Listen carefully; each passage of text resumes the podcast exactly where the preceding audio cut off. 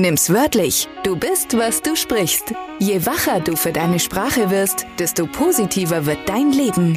Nimm's wörtlich ist dein Podcast mit nützlichen Antworten und Impulsen für deinen Alltag rund um das Thema Sprache. Mach's konkret und entdecke deine Welt. Mit dabei sind einige inspirierende und anders tickende Fische aus dem großen Unternehmerteich, die gerne gegen den Strom schwimmen und genau damit punkten. Authentisch anders eben. Lass dich begeistern von ihren Geschichten. Heute geht es darum, dass wir in der Schule nie gelernt haben, gute Fragen zu stellen. Warum, warum nur eine Rechtfertigung auslöst. Und wie wichtig es ist, dass, die, dass du die Qualität deiner Fragen veränderst damit du die Qualität deines Lernens positiv beeinflussen kannst. Was das für Fragen sind und was es genau im Gehirn damit auf sich hat, erfährst du jetzt. Tada! It's magic! Heute geht es um unter anderem um die Frage, was machst du? Und auf diese Frage antworte ich eine von diesen zwei Antworten sehr gerne. Ich lächle dich an. Ich hoffe, du kannst dir jetzt mein Lächeln vorstellen. Oder ich fühle mich wie ein Zauberer. Uh. Und bei dieser Frage geht es darum, dass rein sprachlich, ich würde sagen, faszinierendes passiert. Bei was machst du wird automatisch das Wort beruflich getilgt. So, was heißt das jetzt? Es wird gelöscht in unserer Sprache und lustigerweise wissen die Leute trotzdem, was gemeint ist.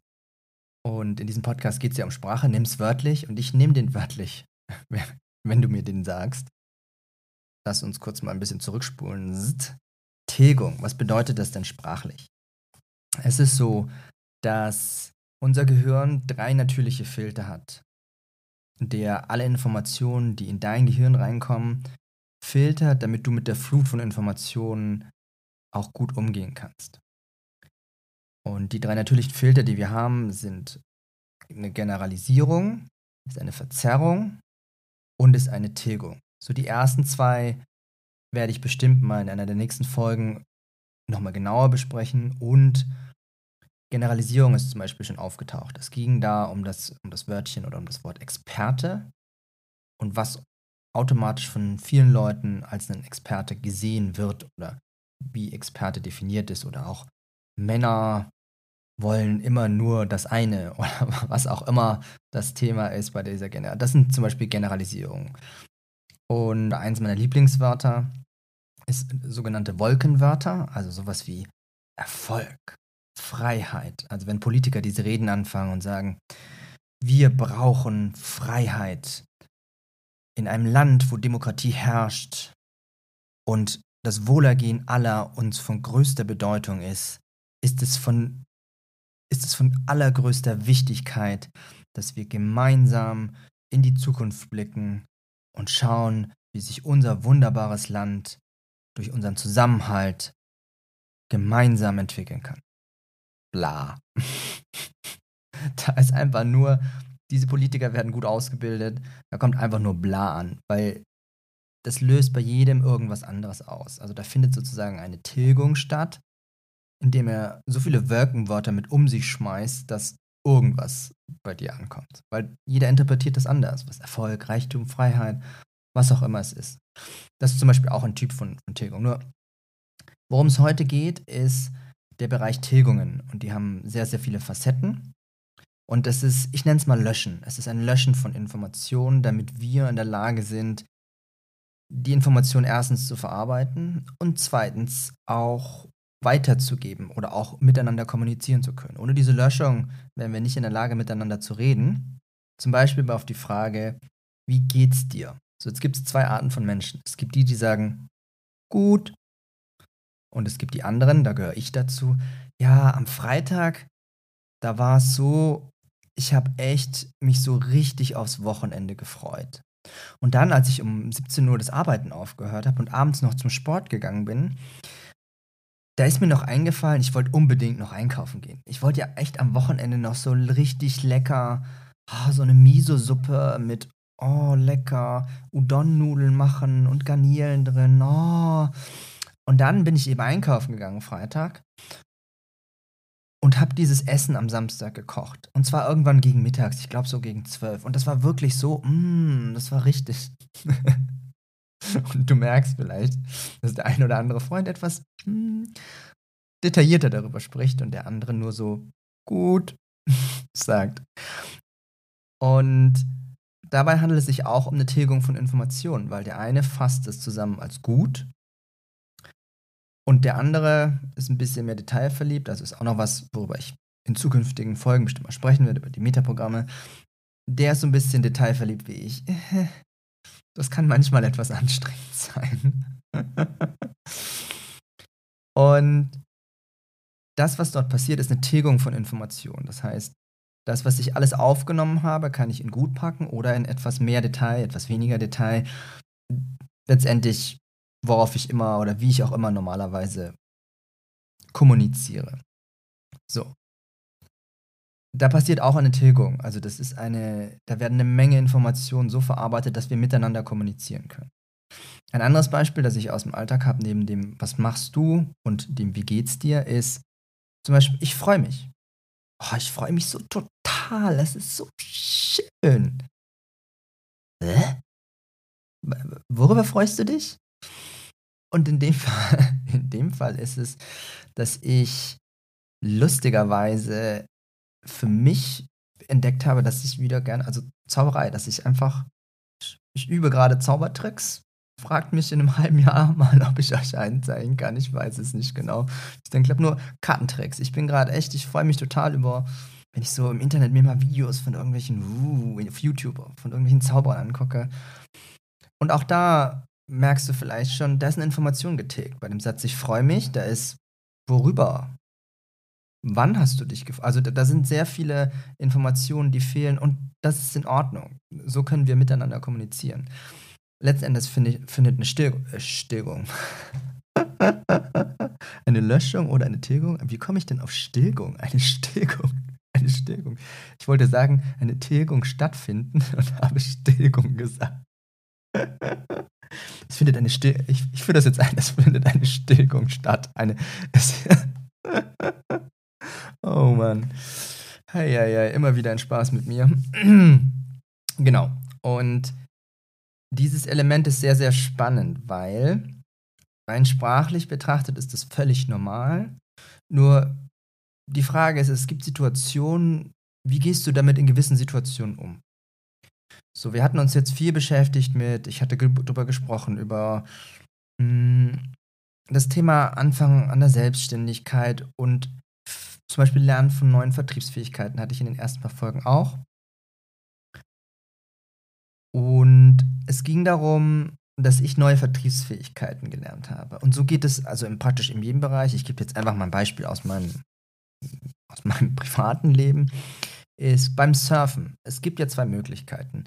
Ich erinnere mich noch an eine Szene, ich bin nicht weitergekommen. Es war der Zeitpunkt, ich konnte schon praktisch, ich stehe am Rand, schmeiß das Brett ins Wasser, stell mich, spring hinterher, stell mich drauf, halt die Hände an den rechten Rand, fahr nach links weg, das ging dann festhalten, nach rechts fahren. Also so das Hin- und Herfahren ging. Und da, wo ich echt mega frustriert war, waren die Turns. Das heißt, ohne Festhalten links und rechts zu drehen, also diese Kurve zu fahren. Und ich kann mich noch erinnern, ich hätte das Board am liebsten einmal so Stein gehauen, weil ich mich echt tierisch aufgeregt habe. Und da ist ein spannender Punkt drin. Und zwar, welche Fragen stellst du dir an so einem Punkt der Frustration, wenn du frustriert bist? Ist das so eine typische Frage wie, oh, warum bin ich eigentlich zu blöde, dieses, diesen Kack-Turn zu fahren? Oder warum mache ich eigentlich immer alles falsch? Um mal ein Beispiel, um ein paar Beispiele zu nennen, in denen du dich vielleicht wiederfindest. Und da, ich finde, gerade in Lernprozessen hilft diese Frage einfach 0, nada, niente, 0,0. Weil warum ich es falsch gemacht habe, hilft mir nicht zu verstehen, was machst du das nächste Mal anders. Und das ist ja das, was ich erreichen will. Ich will doch über diesen Punkt, an dem du dich frustriert gefühlt hast, hinaus. Und du willst doch einen Fortschritt haben. Das ist doch die Idee dahinter. Du willst doch vorankommen in dem Bereich. Dann ist es doch viel cleverer, nur mal so ganz am Rande, zu fragen, was machst du das nächste Mal anders, damit es funktioniert. So, das mag jetzt im ersten Moment auf dich vielleicht wirken wie so eine, oh, das ist ja total simpel, wie soll mir das jetzt weiterhelfen? Der spannende Punkt ist, unser Gehirn ist eine Problemlösermaschine. Sie, dein Gehirn ist perfekt im Probleme lösen. Wenn du dem ein Problem vorsetzt, es wird einen Weg finden, dass du zu einer Lösung kommst. Garantiert.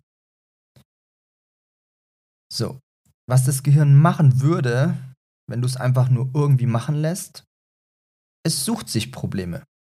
Logischerweise, weil es will Probleme lösen. Das heißt, wenn du ihm nichts vorgibst, keine Ahnung, durch Fragen, Ziele, find was Gescheites, dann ist es so, dass dein Gehirn sagt, ah cool, wo sind Probleme, die ich lösen kann?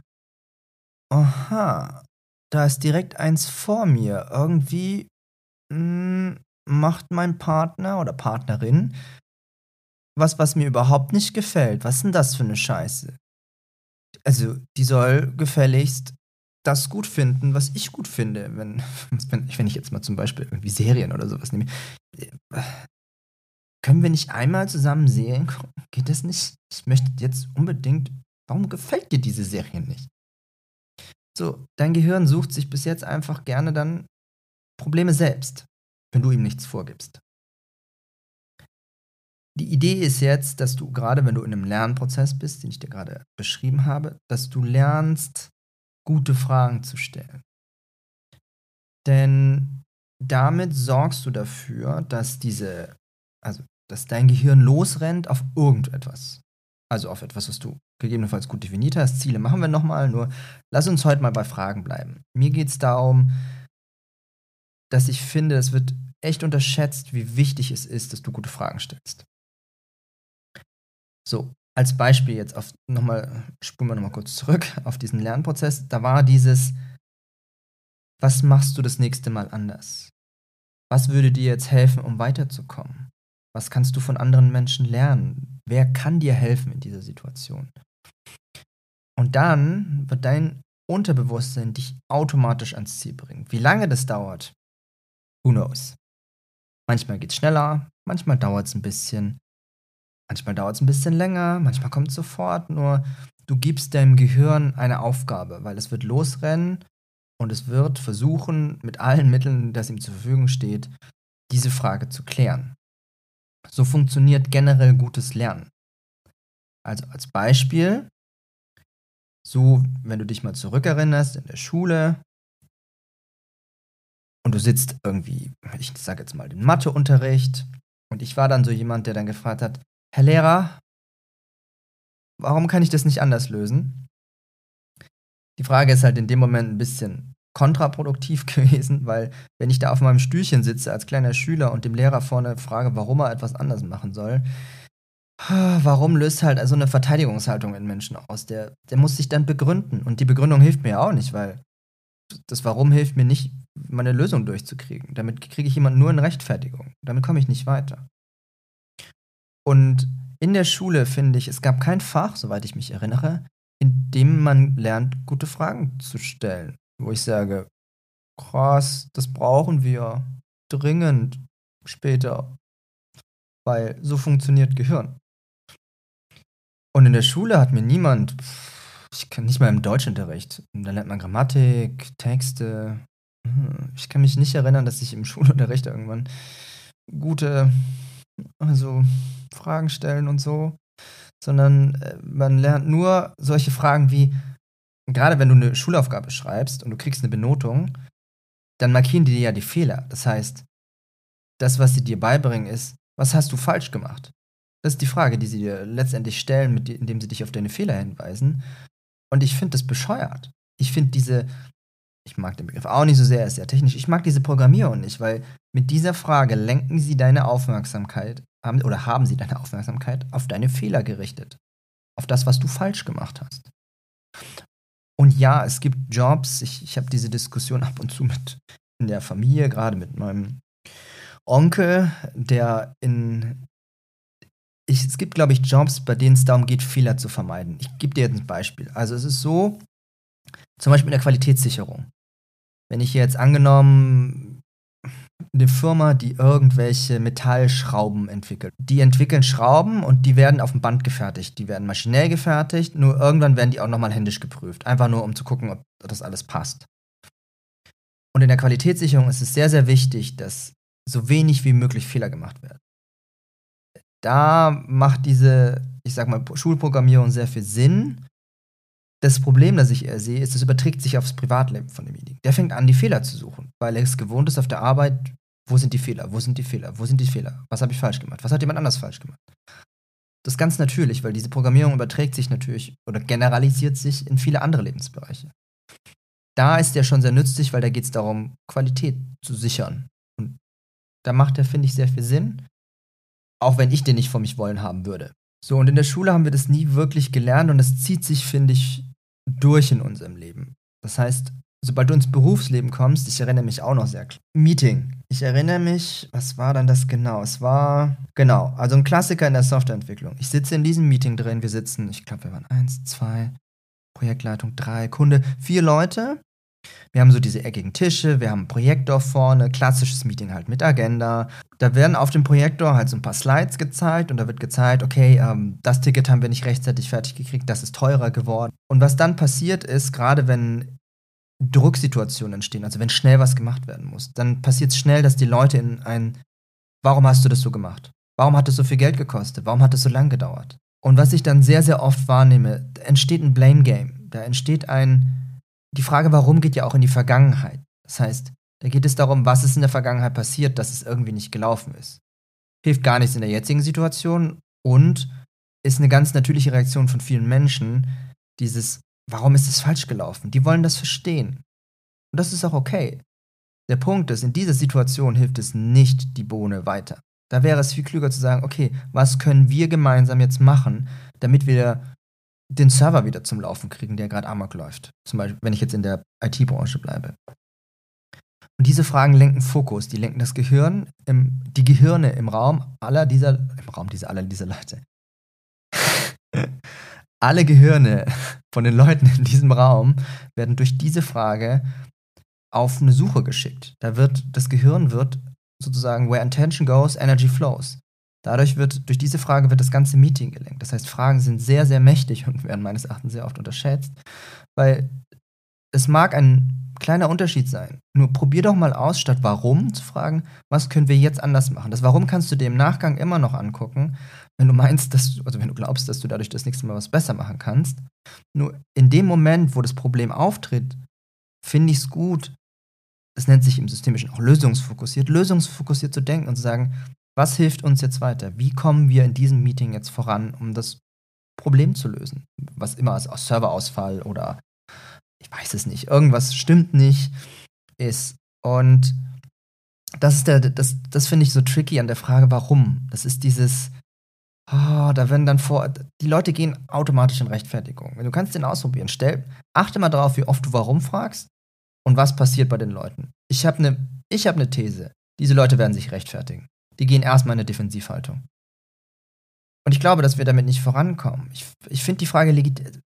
Meistens ist sie schlecht, meines Erachtens. Und es gibt Situationen, wenn du sie in die Zukunft stellst. Warum möchtest du dein Leben verändern? Warum, was ist der Sinn von deiner beruflichen Tätigkeit? Ich finde, da macht der Sinn. Die Frage in, in warum in die Zukunft und manchmal auch in die Vergangenheit. Ich finde es okay, nur lerne mal bewusst darauf zu achten, was löst es in anderen Menschen aus und kommst du wirklich voran mit dieser Frage? Hilft sie dir wirklich weiter in dem Moment? Das ist super wichtig und ich, ich spule jetzt nochmal kurz zurück. Lass uns nochmal kurz vor das Meeting gehen. Unabhängig von der Warum-Frage geht es mir generell um das Thema Fragen. Weil, wenn du dich an Schulzeit zurückerinnerst, oder noch früher, ich glaube als kleines Kind, ich glaube als kleines Kind, das ist so wenn du mal zurückgehst und dich erinnerst, wie du als kleines Kind, ich, ich stelle mir das so cool vor. Als kleine Kinder sind wir so neugierig. Wir fragen nicht nur warum, wir fragen, wie geht das? Oh, was ist das, wenn wir es nicht. Diese Faszination, die wir als Kinder haben, wenn wir die Welt neu entdecken, keine Ahnung, drei, vier Jahre alt oder auch noch jünger, wenn wir alles anfassen, in den Mund nehmen, Mama und Papa fragen, was ist das für ein Tier?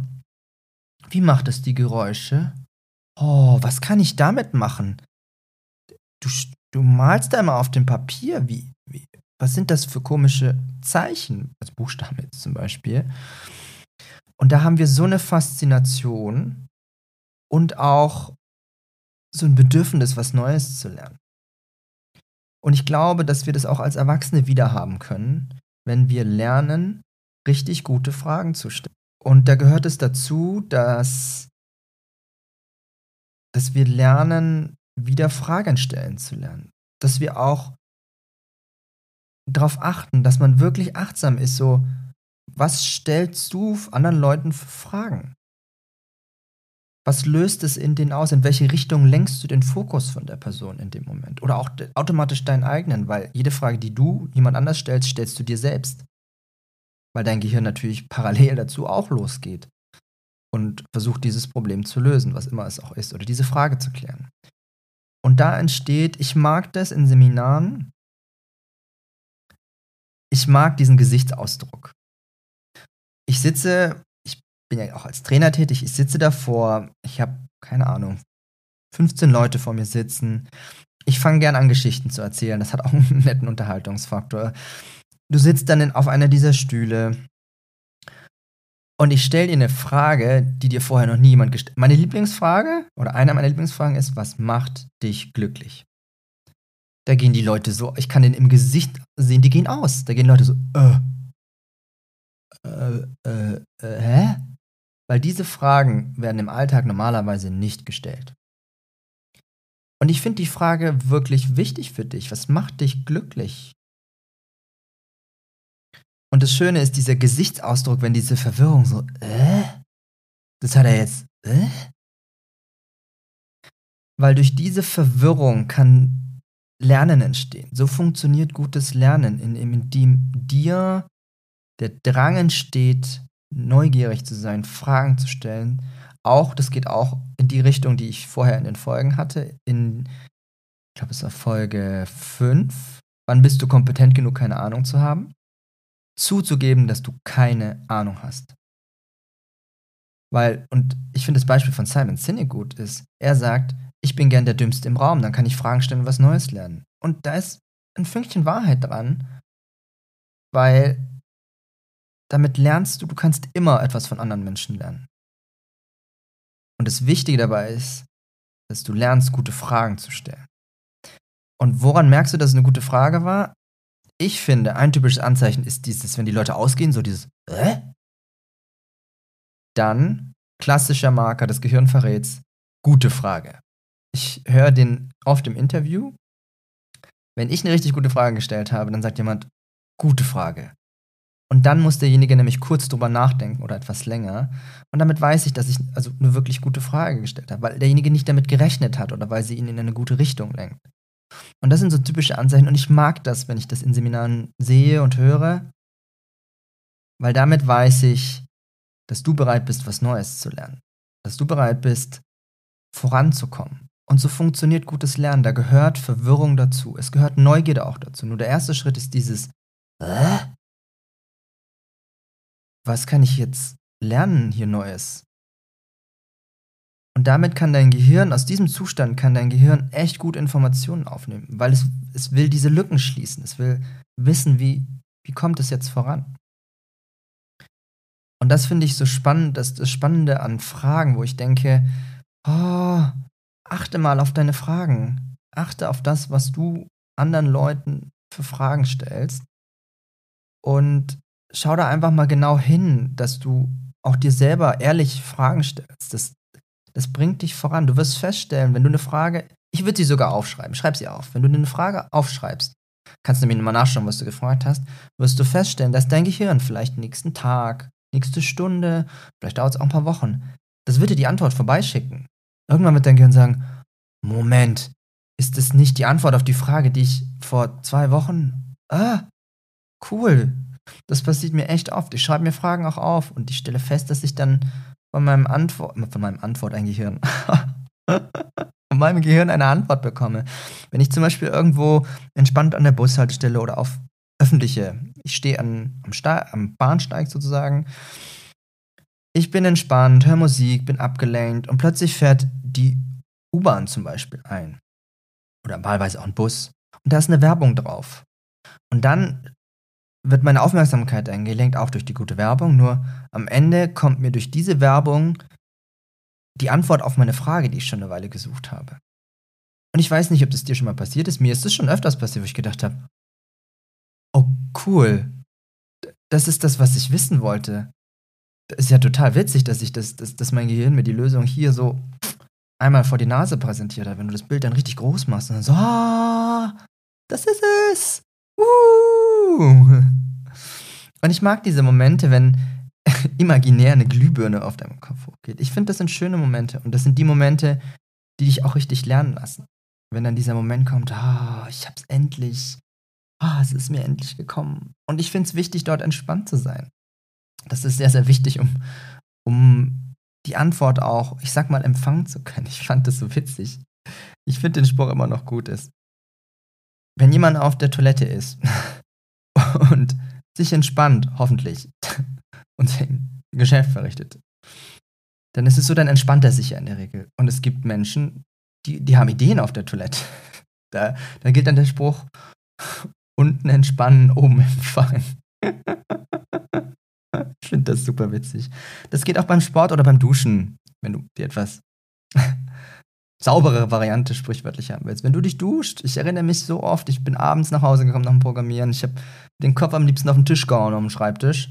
Und ich habe gesagt, heute ist Schluss, ich, es kommt nichts mehr aus mir raus. Bin heim, war beim Sport, beim Joggen, bin halt noch ein paar Mal um, um, durch den Park bei mir gelaufen, geh zum Duschen und dann so, ah, das war's. Passiert mir auch oft, wenn ich morgens aufwache nach dem Pennen. Also es war schon so, ich finde, da kommen die coolsten Sachen bei raus. Deswegen lern gute Fragen zu stellen. Ich finde das wirklich, gib auch zu, wenn du keine Ahnung hast. Das ist cool. Lern was Neues. Das macht sehr, sehr viel Spaß. Und ich finde es sehr wichtig, auch auf dem Weg zu deinem Expertenstatus oder um klüger, schlauer, besser, was auch immer der Grund ist zu werden. Gute Fragen sind entscheidend dafür, wie gut du lernst. Weil letzten Endes geht es doch wirklich nur darum, dass du einen Schritt vorankommst, dass du, ja, dass du was Neues dazulernst, um besser zu werden in dem, was du auch immer tust. Je bessere Fragen du dir stellst, desto schneller und einfacher wird dir das Lernen fallen.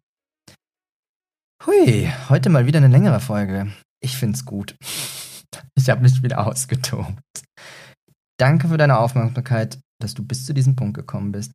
Ich freue mich, ich habe sehr tolles Feedback bekommen. Vielen, vielen Dank. Ich freue mich über jede Empfehlung, über jedes. Ich krieg echt viel Post mittlerweile auf LinkedIn. Ich finde das schön. Dankeschön. Ich nehme euer Feedback mit und es hilft mir, diesen Podcast für euch so zu machen, dass du vorankommst. Danke, danke, danke. Sudale. Ciao, wowie.